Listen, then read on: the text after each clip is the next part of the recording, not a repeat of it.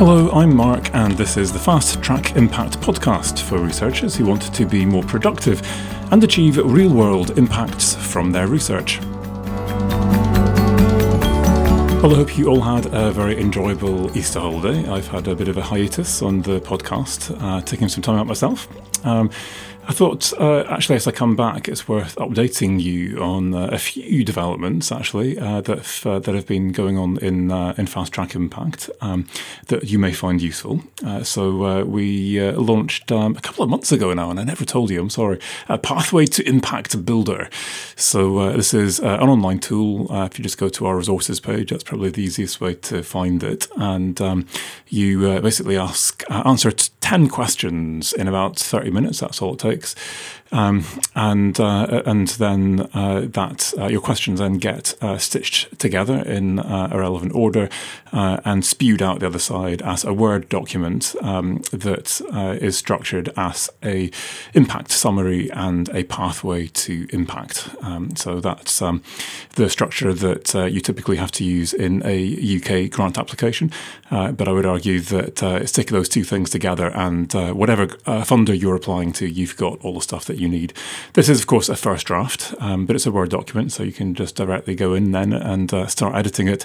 Uh, and the idea is that uh, I'm trying to build capacity uh, for good practice. Um, uh, of course, I've come for some criticism here. I'm making life far too easy for academics. It's a one size fits all approach, etc., and it's not.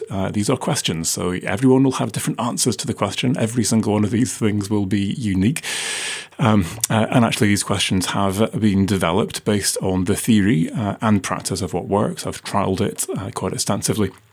Uh, and uh, and so the idea is what little time you do spend. Um, there's a bit of a theme repeating here through this podcast and everything I do. If you've not noticed, uh, whatever little time you do have, maybe half an hour. Uh, well, great. Now I've got something which is actually a really good first start. Start, um, uh, and um, and yeah, even if you uh, submit it as it is in that 30 minutes, you'll get acceptable. I would argue, but of course, let's let's aim for for for excellent and and do something really good with this. So try it out. Um, it really does work, and um, it will save you some time and help you raise your game. Uh, of course, don't forget, uh, linked to that, you can see uh, my best practice library of uh, examples of pathways to impact, mainly from UK funders and European. Um, but uh, if you've got an example of a pathway to impact or whatever impact sections of whatever grant in whatever country you're in, let me know. I'd love to see it and review it. And if I agree it's an example of good practice, I'll stick it in the library. So, uh, of course, uh, it goes without saying, this is not for copying. Uh, this is for inspiration and spreading good practice and innovation uh, across the sector. Um, do check that out. Uh, I've also started a, a, vlog in addition to my podcast. So, approximately once a week. Uh, I'm aiming for once a week. We'll see how we get on. I've pretty much managed so far. Um, I'm putting out a, a, video between five and 10 minutes. Um, uh, and the emphasis here is uh, tips, uh, practical things that can help you do impact more efficiently and effectively. So, uh, the first two are the techniques that I use all the time to fix problems with uh, either significance or reach in my impact. So, uh, I've got something pretty far reaching, but nobody cares, or I've got something amazing for one company, one community, whatever. How can I now get some reach for this? Uh, and then the last two that I've done have been on evidence. Uh, so the most recent one um, uh, was on how to evaluate your impact without annoying people with questionnaires. Um, so getting quite creative. So uh, check that out. They've got uh, under publications now. You can see vlog and you can uh, see all of them. Uh, and then one final thing to update you on is the Unsung Impact Prize. So if you remember, I think it was December I last talked to you about this. Uh, I uh, launched a prize um, and uh, we got our entries in, we evaluated them, we have chosen a winner. Uh, so uh, we will be uh, announcing this winner with the next issue of the Fast Track Impact magazine. So um, uh, this is one of those um, projects that uh, it's a it's a good thing to do, but I never quite managed to find, find, time to publish it on time, and we're so far only what is it four months, almost five months late. the goal is within the month we will have the next issue of the Fast Track Impact magazine, and in that I will be announcing the the winner of the Unsung Impacts Prize. So. Uh, I think really important just to to think about the kind of impacts that inspire us that are morally the right thing to do, um, that that are hugely important and yet are unlikely to ever get rewarded in the academy in research evaluation exercises and the like. Uh, so that thing that benefited one person but it changed their lives, um, or uh, changed the world, but we can't uh, completely prove that it was all us that was behind it. For example, uh, so lots of great, uh, great and inspiring stories, and you can read about that in the magazine. Um, and I'll, I'll, do a podcast episode about it as well, so you can find out more about the entrance and and be inspired as well. So uh, this week, I, I want to uh, dive into creativity, um, and I'm going to look at this at two levels. I'm going to look primarily at this um, from a professional perspective, but I'm going to also look at this from a, from a personal perspective and what we can bring personally to our creativity. Essentially, this is uh, about finding creativity in dark places, uh, in the places that you wouldn't normally look. Uh, and the suggestion that actually, when you look in those dark, challenging uh, places, that you often find a deeper well of creativity than you do if you just go with the, the more playful um, approaches to generating creativity. Not that there's anything wrong with them. Um, uh, and uh, the the other idea here that I want to get across, um, it's not just where you look for creativity, but whether or not you're able to pair that creativity with enough determination to actually make your good ideas um, genuinely creative. So. Uh, in uh, in academia, uh, you hit lots of barriers, um, which means that actually the creative process uh, is not that straightforward. Uh, if only uh, being an academic was as easy as just coming up with good ideas, wouldn't that be wonderful? the problem is, um, no matter how creative and original this idea is, you have to now overcome multiple barriers in the review process. Um, multiple barriers in terms of, well, I did the experiment, it didn't work. Um, well, let's uh, come up with a new hypothesis and let's keep going, pick myself up, uh, and on we go. The, the, the creative spark is still there. I haven't quite given up uh, on this uh, on this idea yet. Um, uh, and the same goes with uh, with impact. Um, uh, so whatever you're trying to achieve, you can have an amazing idea, and so I've had a few of these. Um, uh, and um, uh, and actually, it's the, the, the small proportion of the creative ideas I've had that I've actually pursued all the way through that ultimately had any value because actually they came out of my mind through my research and actually entered the world as a thing that benefited someone. Um, so so yeah, let's be creative, and that's part of the process. But let's make sure we pair this with enough determination to actually uh, create something that is of value and that is artful. And so I hope what you're beginning to see now is um, that where, where, I'm going with this, which is that uh, that actually it is uh, the challenge uh, whether it's the peer review process, the, uh, uh, the, the barriers on our pathway to impact that very often um, are part and parcel of the creative process. Uh, but they're not just simply obstacles to overcome. Uh, if instead of simply trying to ignore, get around, defend against, we embrace and look at those challenges and our limitations in the face of those challenges, uh, then uh, we actually enable uh, those those barriers to inform what we do, shape what we do, uh, and very often we find that the the outcome is uh, is way more creative and has way more value and is way more relevant um, than it would have been if this had all been plain sailing without any without any challenge. So uh, we're looking at adversity as our friend here, looking into uh, the darkness, taking leaps of faith into the unknown to discover our creativity and discover sources of creativity that we would never have found had we not taken those leaps into the, the, the darkness. So, um, yeah, I think most of the great art that you see uh, in the world um, is, uh, at least in terms of the stories I've heard, uh, but very often it's born of adversity. And some of the most creative research um, has uh, come out of significant personal or professional sacrifice. Um, people who've had to jump over multiple hurdles to eventually reach publication um, or uh, or impact.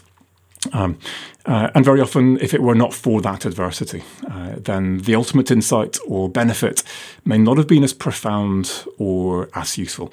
Uh, I certainly know some of the, the papers that I'm proudest of in terms of creativity um, are the ones that went through the most torturous peer review processes. Um, and at the end of the day, uh, generally speaking, uh, those torturous papers, uh, I look at the first draft compared to the last draft, and I'm like, wow, I'm so pleased that I didn't ever publish it in its original form. Um, uh, and it's the same, of course, with, with impact. So rather than seeing these barriers as problems, let's see, see if we can reframe them as part of the creative process and see how that then spurs us to greater creativity and enables us to extract even more value in the end. So I want to think now um, uh, uh, about personal adversity, limitation, challenge, um, and whether we can put that into the mix as well. Because for many of us professionally, uh, what achievements we do have uh, are actually against the backdrop of uh, various natural um, disadvantages, uh, whether that is that English is not my first language, whether it's that I'm dyslexic, um, or whatever else uh, that, that we have in the mix there that means that, yeah, this is harder for me than for other people. I don't get any allowances for this stuff, but but yeah, I, I overcome this stuff day to day just to to to actually do the stuff that everyone else I figure finds a lot more more easily than me. Um, and um, uh, and here um, uh, I, have been learning uh, over Easter uh, from a course in. It's a philosopher come theologist, uh, I guess. Uh, so, so, the course is called Atheism for Lent. Um, so if you're interested in it, um, it's Pete Rowland, Rollins, W A just uh, Google uh, atheism for Lent. There's only one of them uh, out there, and you can have a look at this. Um, so uh, challenging. Oh, that's my window shutting. Sorry. Uh, oh, shut that properly. There we go. Um, challenging on a fairly deep level, um, uh, especially if you have a pre-existing faith. Um, but the idea is that you you look into the darkness, uh, you look into the possibility that there is nothing, um, uh, uh, to the point that you fully believe that uh, and engage with all of the philosophical philosophical arguments for why uh, there is uh, and you see what you find there. Uh, and uh, this is about lowering your defenses, uh, stopping just making up excuses and defending and uh, and avoiding those those existential questions, um, but actually looking them in the face and seeing actually uh, if there is a place of deeper authenticity uh, that feels more real uh, to you. Uh, and you become more deeply yourself, uh, or perhaps there's some other form of faith that lies beyond um, that uh, that that wordless, empty space. Um, and um, and I think for, for me, what uh, that has enabled me to, to do is just to think um, uh, on, a, on a more personal level uh, about how uh, the creativity that uh, I express through my research and what I do in Fast Track Impact uh, is in fact born of um, of my personal circumstances, and uh, and what I noticed as I kind of looked through it is that there are these pairs of things that kind of go together that you can't um, separate. Um, so um, the the fact that uh, light uh, and day follows night, uh, and actually you wouldn't be able to delineate day um, or appreciate the light if it were not for the darkness of the the light uh, the fact that I feel on top of the world right now. Um, I, I only appreciate how good it feels to be on top of the world in this moment, um, in contrast to the knowledge of what it feels like to be at the depths uh, of, of sorrow and, and depression.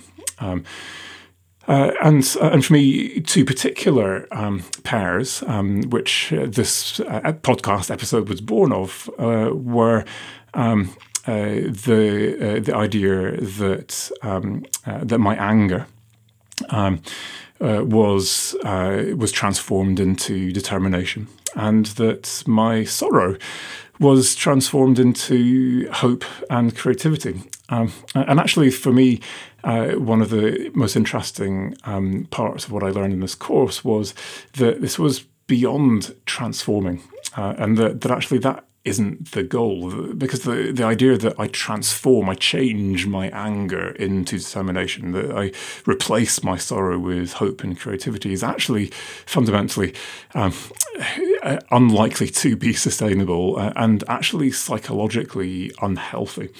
Uh, it's actually about uh, holding on to that anger and that sorrow and accepting that, yeah, there are things that have happened to me that make me angry uh, and that are a source of sorrow on a day to day basis. And I own that and I accept that. And with the other hand, I also hold the pair that goes with that, uh, and the knowledge that actually from that determine from, from that um, that anger, there is a steely determination that uh, that I have that has enabled me over the years to just get my head down and keep going. Um, uh, that that sense of injustice that has enabled me to say, you know what, uh, almost no matter what the price, I keep going because I fight for the justice to make things right. Uh, and I certainly noticed that there have been times in my life where everyone else has fallen by the wayside and said, yeah, it's too much effort, it's too high risk, I'm not prepared to do that. Uh, and I carry on, I take that risk. Uh, and of course, uh, yeah, as a risk taker, it doesn't always work out. Um, but I see that difference um, as actually being something that is born of this deep well of anger I have at the injustices that I've experienced in my personal life. Um, uh, and and I think that that for me that is a really positive reframing. Um, and when you pair that then with the fact that um, that I have a huge well of sorrow in my life as well, um, as most of us I would argue have, um, if you've lost something, and we've all lost something, um, and you're open and, and you're honest about what that loss genuinely means to you, um, then uh, actually, what I see is I hold that that sorrow um, uh, in in my hand, and in this case, this is the the loss of uh, of my brother. Um, he's still alive, which of course makes it even uh, more more painful. Uh, there is a heart wrenching uh, sorrow that that I have on a day to day basis. That I don't know where he is. I don't know if he's safe. I don't know what might be happening to him. Um, uh, and as my children grow up, um, uh, with each and every new development, um, there is at some point a pang of sorrow that he's not getting to to to, to enjoy that and to to be part of that, uh, given how important our children were to him uh, before we we lost contact with him. Um, but as I hold that that sorrow and accept that that yeah, I I'm going to have that sense of, of sorrow. I'm going to have that sense of of, of justice leading to injustice leading to uh, to, to anger. Uh, there is then this this this sense of hope uh, that I have, um, because actually I believe uh, that that this person cannot physically um, continue to prevent him from accessing us and us from accessing him in perpetuity. I don't know whether it's five years, ten years, twenty years, but this cannot be forever. Um, and so there is that sense of hope that one day uh, we will be back in touch, um, and a belief that it will be like uh, it was just a, a bad dream uh, a blink of the eyelid, and and we go back to being how we always were together as brothers. Um, uh, and uh, and you know that idea of hope. Uh, if you look at the psychological literature, it is it is so central to uh, a human's sense of purpose and meaning, and the belief that life is worth living, uh, that it is worth continuing putting one foot in front of the other, no matter what your circumstances are. And I realize that actually um, I, I, have a deeper source, a deeper well of hope.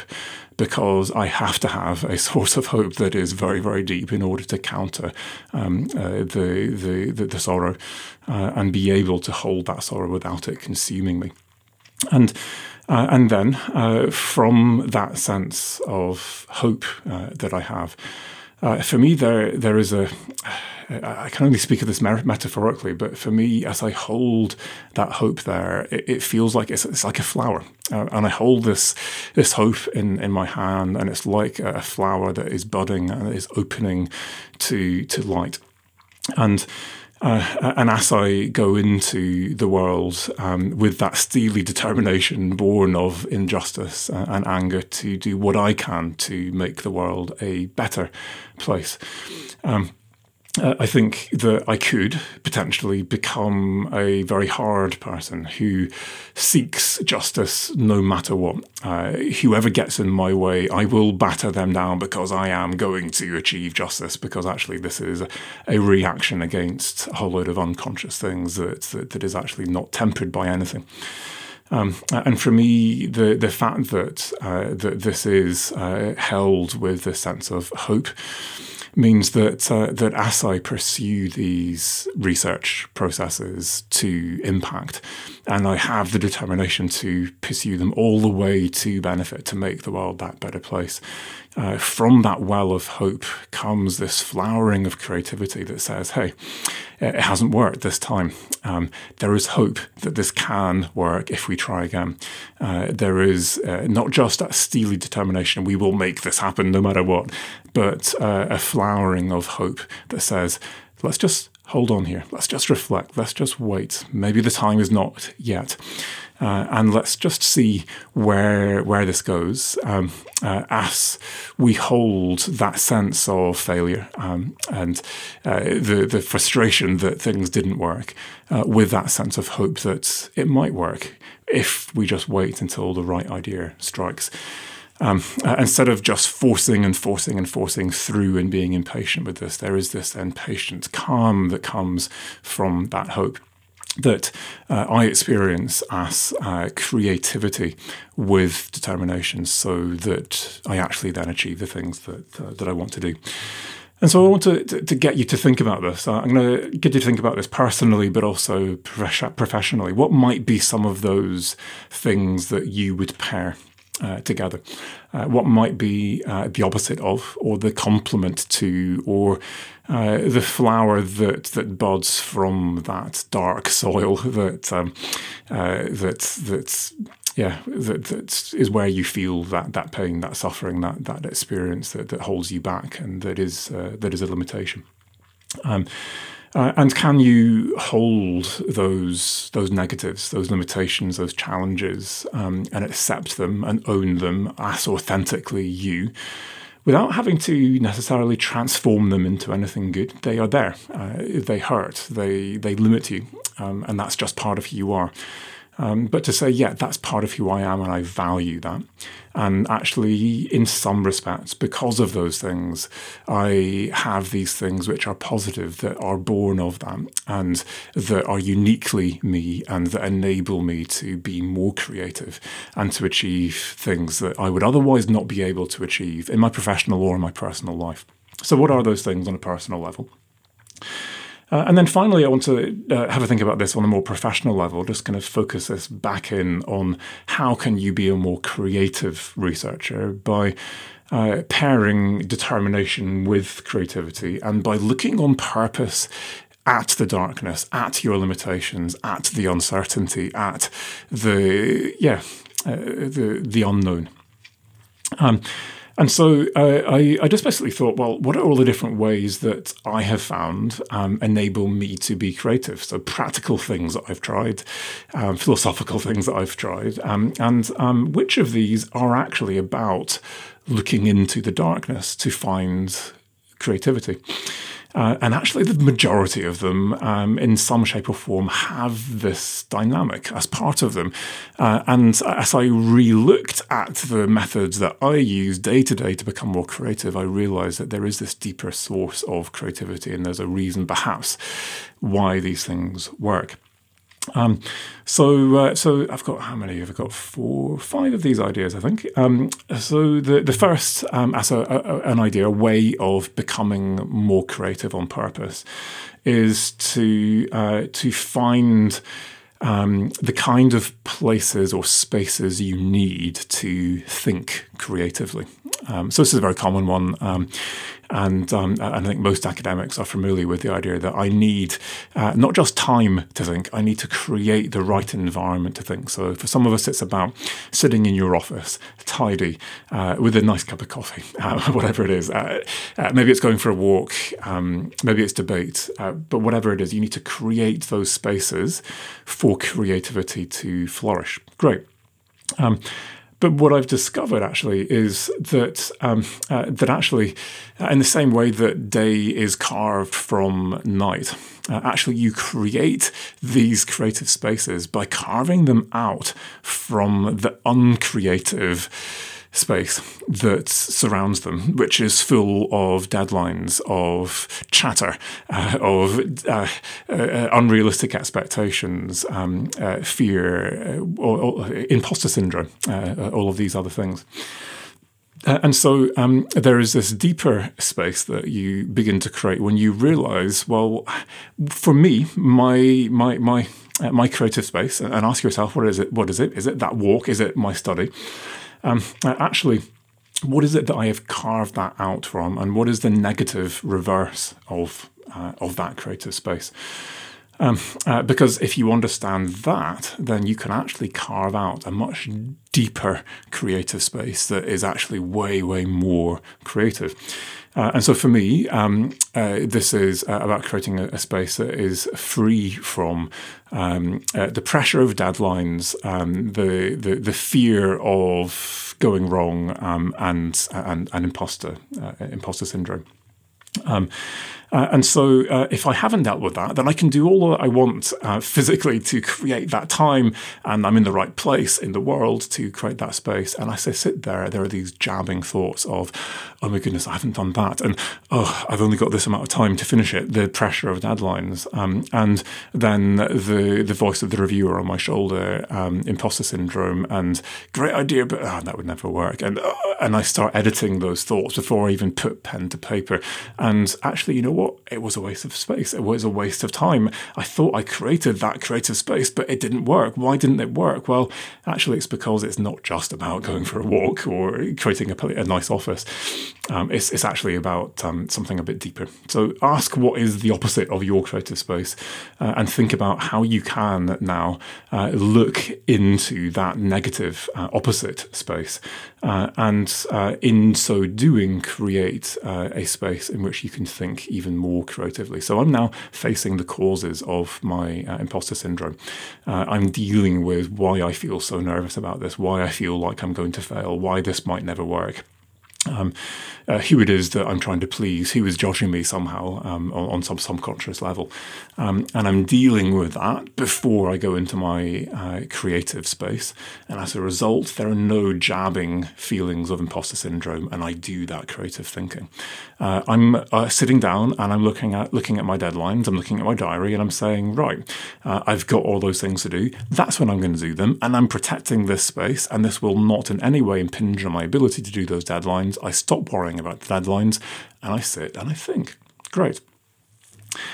Um, so, as part of that, I think that for, for, for me, one of the biggest blocks of creativity is that internal critic. Um, uh, and so, um, uh, so, so for me, um, uh, this is about um, again looking at the darkness uh, rather than just trying to ignore the fact that there is this inner critic in some dark place within myself, um, and trying to uh, create a light, nice environment for myself. I'm looking at who is that critic uh, ultimately. Um, uh, what is that internal conversation I'm having with myself? Can I actually verbalize that and put that into words and write that down? Hold on, That is crazy. That is stupid. Do I actually think that? No. Um, uh, and ultimately, well, who is the person sitting behind that critic? critic? Is it uh, my overbearing father? Uh, is it uh, my, my, my my violin teacher who destroyed my confidence in uh, in grade eleven or whatever it is? Um, uh, and and actually understand now as I look in the, those dark places uh, that there are reasons uh, why I never have the confidence of my convictions to actually pursue that thought to the end. To, uh, to, to well, yeah, maybe I managed to get enough time and space to do some creative thinking, but I never actually put it into practice, and I never extract the value for that. And so, yeah, I've got creative ideas, but I'm never artful. I never actually create anything enough of value to really feel like this was ever satisfying. Uh, so look into that darkness uh, to, to create those those safe spaces. Um, uh, this this one is uh, is a bit challenging as, a, as an academic, um, uh, and this uh, is the idea of diving into um, a space of illogicality um, uh, and uncertainty and uh, suspending um, reason uh, in order to become more creative. Um, uh, and uh, and so um, as an academic, you think, well, I, I, need to build on theory. Um, I need to look at what uh, methods are available to me. Uh, I'm building on my literature review. That's where I start. Um, and there is a, there's there's a there's a formula uh, that we that you go through as a researcher uh, to uh, build on the shoulders of giants, so to speak. Uh, and as a result of uh, of that formula, it's actually really hard to be creative because uh, as you read and you read, you discover actually that everyone's had lots of great ideas, and there's no room for any more new ideas. And you do something kind of incremental that kind of tweaks at the edges of things and is not genuinely original and uh, and uh, and groundbreaking. And um, uh, and so the, the suggestion here is uh, to to to jump off that cliff edge into um, uh, into a, a, space where you suspend logic and reason, um, and there are lots of methods that can do this. So the most common uh, example of this uh, as a method would be brainstorming.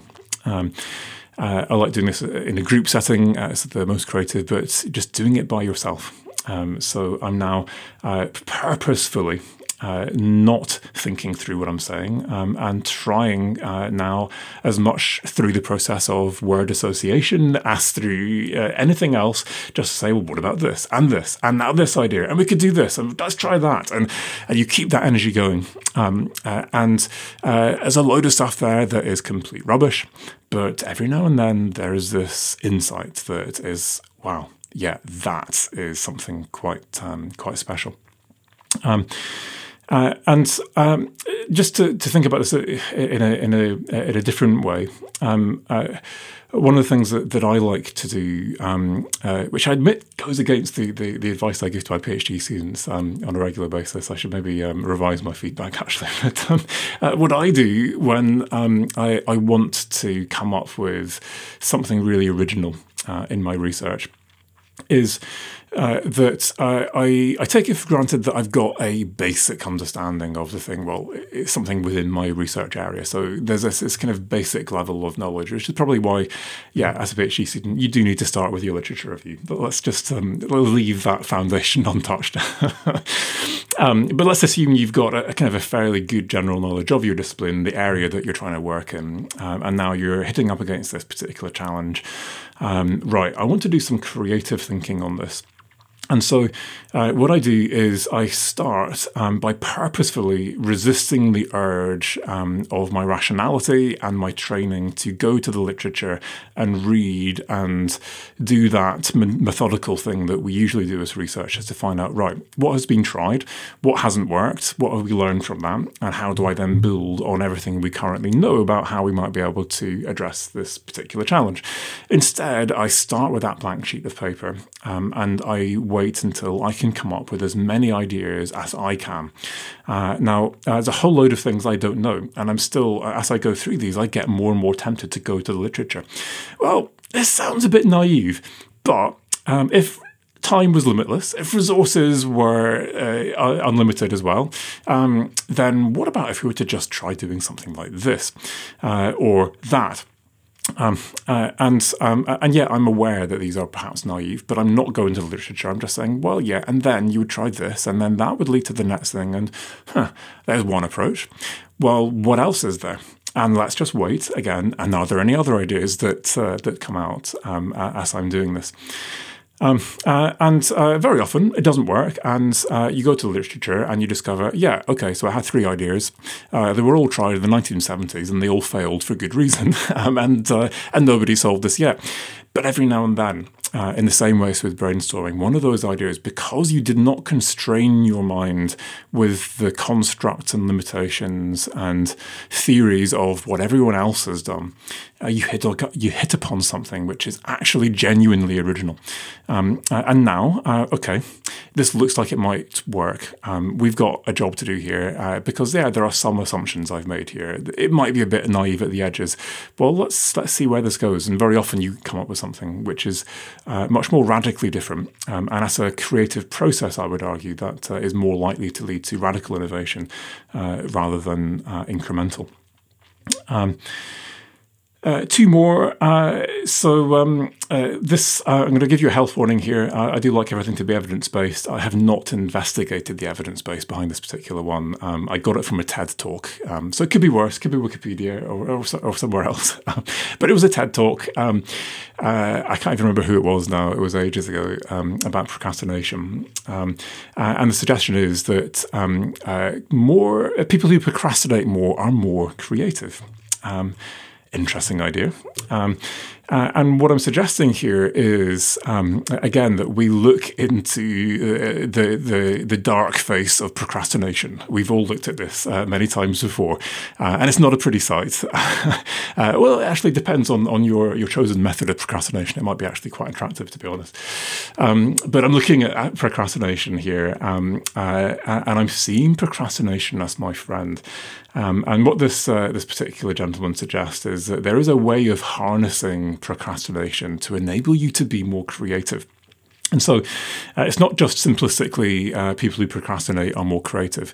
Uh, there is one condition here, uh, which is that you're given a task um, and you pop that into a back room of your mind, uh, onto uh, a back burner, so to speak.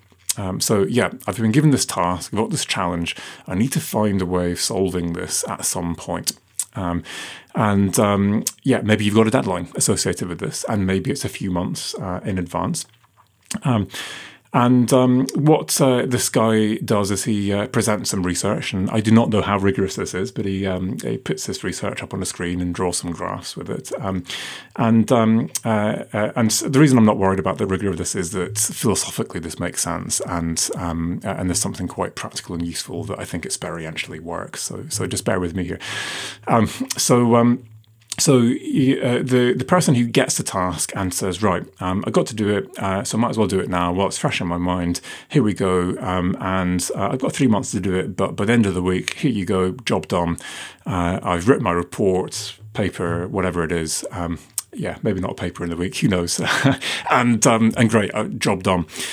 Uh, by contrast, the procrastinator, if you have stuck that into that back room, onto that back burner, and you're just mulling it over in your subconscious, uh, then what happens is over those three months now, uh, you start putting two and two together and uh, realize, huh, uh, I was going to uh, write it along these kind of lines. Uh, that seems the obvious way to do this, but I've just, um, in my case, gone on a course about um, uh, about atheism, um, and I've just uh, put together a whole load of uh, dots that has turned a podcast about creativity into something much deeper than I thought it was going to be, um, because I held on to this, um, and I've been working these ideas for yeah for a few weeks now. Uh, and uh, and you start seeing all these new opportunities and uh, thinking about it in different ways. And when you actually come to write this, you write something uh, which is much more creative than the obvious answer that you would have gone to if you had just attacked it instantly. There is one other thing that happens. This is something that uh, that I wrote about in the Productive Researcher, um, uh, which is uh, he talks about in his TED talk, but uh, for me is something that I've experienced as well, which is the procrastinator then ends up with a problem of a deadline because the deadline is tomorrow, and actually I've left this to the last minute. Um, but uh, again, uh, this is uh, not a, a, universal thing, uh, so there are some assumptions I'm making here. Um, if I leave myself a, an hour to write an entire paper, I am going to write complete rubbish. Uh, this is not going to go well for me. Uh, so uh, I'm leaving myself enough time, um, but now I've left myself usually a slightly uncomfortable amount of time. So I've got now one day to write this short report. Um, uh, and yeah, I would have quite liked longer than this, but I've got a day. Um, and now what I do is uh, this is now so urgent, I have no choice that I clear my diary, I turn off my email, uh, I focus. Uh, and actually, I spend probably the same amount of time that the person who wrote it in a week uh, to start with spent, and they spread that time over different days at different times, uh, and it was quite bitty. But I'm now doing this, having done some quite deep thinking over these three months. Uh, and I'm doing it in a day, and I'm doing some really focused work, and I'm shutting everything else out. And actually, uh, that time that I write in is actually higher quality thinking time, writing time, and I actually produce something higher quality and more productive, sorry, more creative uh, as a result of my procrastination. So rather than running away from it, rather than uh, trying to defend against it, uh, beating myself up against it, maybe I could look at procrastination in the face and actually find something good from that. Uh, hey, that's just me. Uh, I seem to never learn that lesson. Um, so let's just embrace that part of who I am and say, uh, with some good management, I'm putting this into uh, into a back room of my mind and making sure I do organise my time to have enough time. Actually, maybe I turn this into a strength. Uh, last one here is uh, limitations, and this is a well-known uh, way of stimulating creativity. Uh, one of the reasons why Twitter worked um, and gained traction. Can I say it in uh, this number of characters, um, uh, and why they've been so nervous about ever increasing that? Um, haiku as a form uh, of uh, poetry. Um, uh, five syllables in the first, then seven, and five syllables in the last line, three lines of poetry. Um, uh, and, uh, it's incredible. You, you, try it yourself, um, and um, this is not going to be an incredible work of art, but you can get some really quite creative stuff coming out that, that has that has beauty, uh, and it's because of that uh, of that limitation, uh, a word limit um, uh, in in a paper. Um, that forces you to take a, a, different approach to what would feel comfortable or or easy. Um, uh, and of course, uh, it is again uh, that tension, that that opposite. It, it is the constraint that forces you uh, to face your limitations that actually stimulates the creativity. So, uh, this. Um, uh, let me let me give you one one more just brief one. Um, so it kind of comes back to some of the stuff on um, on, on your critics. Um, I, I, recently had a, an experience of um, uh, supervising a, a, PhD student um, who was actually quite deeply critical of my own work. Um, and, um, uh, and so this could have been a, a challenging supervisory uh, uh, relationship, but I, cho- I, chose to take this as an opportunity to learn. Uh, and so he was coming from a very different disciplinary background. He was an applied anthropologist. Um, and um, and he made a, a, a fairly um, deep critique of some of my work on participation, uh, where I had claimed that uh, that actually, yeah, context matters, um, but there are certain um, design principles that if you get these small things right and avoid those particular things, uh, then pretty much independent of context, you can make participation work and deliver uh, outcomes for the people and environment that you're working with that, that, that work for for people. And of course, as an anthropologist, um, uh, he was instantly uh, skeptical of this um, and pointed out um, to me uh, all of the reasons why, in fact, context um, is so important and need the, uh, and why I need to have a, a dual focus uh, on design and context um, at the same time. Uh, and um, and so at the end of this, uh, we have a PhD thesis and uh, and in theory some papers at, at a certain point, not yet, um, that are going to be critical of uh, of my former published work, and I'm going to be public, I'm going to be co-authoring those uh, those papers. Um, uh, and, uh, and, I thought I'd just add this in as a, as a challenge um, uh, in terms of looking at your critics. I think that so often as academics, it's so easy to just uh, go into my disciplinary silo, all the other people who think like me and who will give me a pat on the back and say, "Don't worry, it's all right. We believe you," uh, and uh, and to defend against the critics uh, of my work, uh, rather than to actually look my critics in the eye and say, you know what, maybe there's something that I could learn from you. Um, and could you actually see the situation of publishing a paper that demolishes um, one of your own former uh, papers um, and explains why, in fact, you might have been wrong? Um, I've not yet done it, um, but that is the plan. Um, uh, and I think it's, it's a challenging plan, uh, and it certainly challenges me. Uh, it requires a level of humility um, but uh, but it's a worked example of uh, the, the, the joy of actually delving into uh, the, the, depths of, of what is dark, what is challenging, what is uncertain, what is uncomfortable, uh, to harness that rather than just have to de- defend um, against it. So. Uh, that is it. Uh, in conclusion, this is how to be more creative by valuing um, the tensions that we find between our creativity and our limitations, uh, our critics, the things that go wrong, the things that ultimately might defeat our attempts at creativity. Uh, that when we actually look into that darkness and are determined enough to keep going. We can harness the things that we find in those dark places to be more creative than ever before and to generate outcomes from our creativity that have more value than ever before for us, for our disciplines, and for the people who might benefit from our research.